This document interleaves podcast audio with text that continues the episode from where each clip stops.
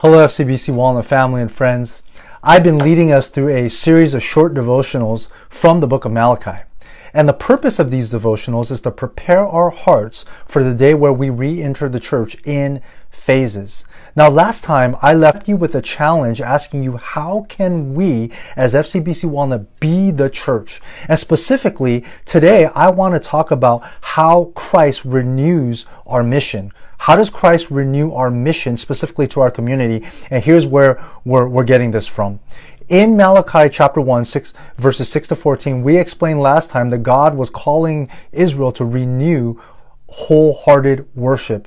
And one of the ways that God renews worship is through mission, through saving a new people that would worship Him in spirit and in truth. And we know that this comes eventually through Israel's Messiah, Jesus Christ. But I want you to see the foreshadow of this in our passage. So if you look at Malachi chapter 1, verse 11, in Malachi chapter 1 verse 11, God says, For from the rising of the sun to its setting, my name will be great among the nations.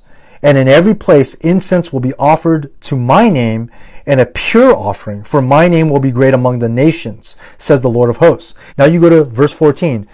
Cursed be the cheat who has a male in his flock and vows it and yet sacrifices to the Lord what is blemished. For I am a great king, says the Lord of hosts. My name will be feared among the nations. This is clearly a foreshadow that kind of applies that famous quote from John Piper. John Piper said, missions exist because worship do- doesn't. Missions exist because worship doesn't. Now here in Malachi, you see that the plan for missions exists because corrupt worship was happening.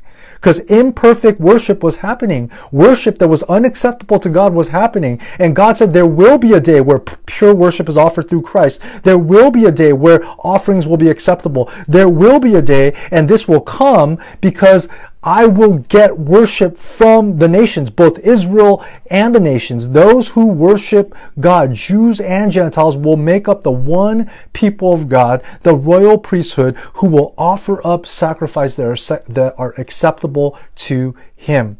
So, Last time I left off with a challenge for our church and for you and for me as to how can we together be the church, not just to focus on doing, but being the church, being Jesus' people. And part of being Jesus' people was that Israel was supposed to be a light for the nations. How are we being a light for our community? Now, as individuals, I know that we're all called to evangelize and we're all called to make disciples. But in this context, we're talking about being a corporate witness Every local church is a gathering, a physical gathering of believers that is meant to be a light for their community. So how can we show our community we're going to love you, we're going to serve you, and we're going to be here as a light for our community? Put positively, what would it be like for people to think, wow, our community is a better place because the people of FCBC Walnut are there? And put negatively, how would it be if people were to say, let's just say if FCBC Walnut ever moved or dissolved, that they would say, man, this community is darker because the light of FCBC Walnut is no longer here. So that's my challenge to you. How can we provide something that's very tangible that's needed in this pre-vaccine stage? So you tell me, you let me know. Let me know in the Facebook comments. Let me know through your emails. We love you more than you know. Hope to see you next time.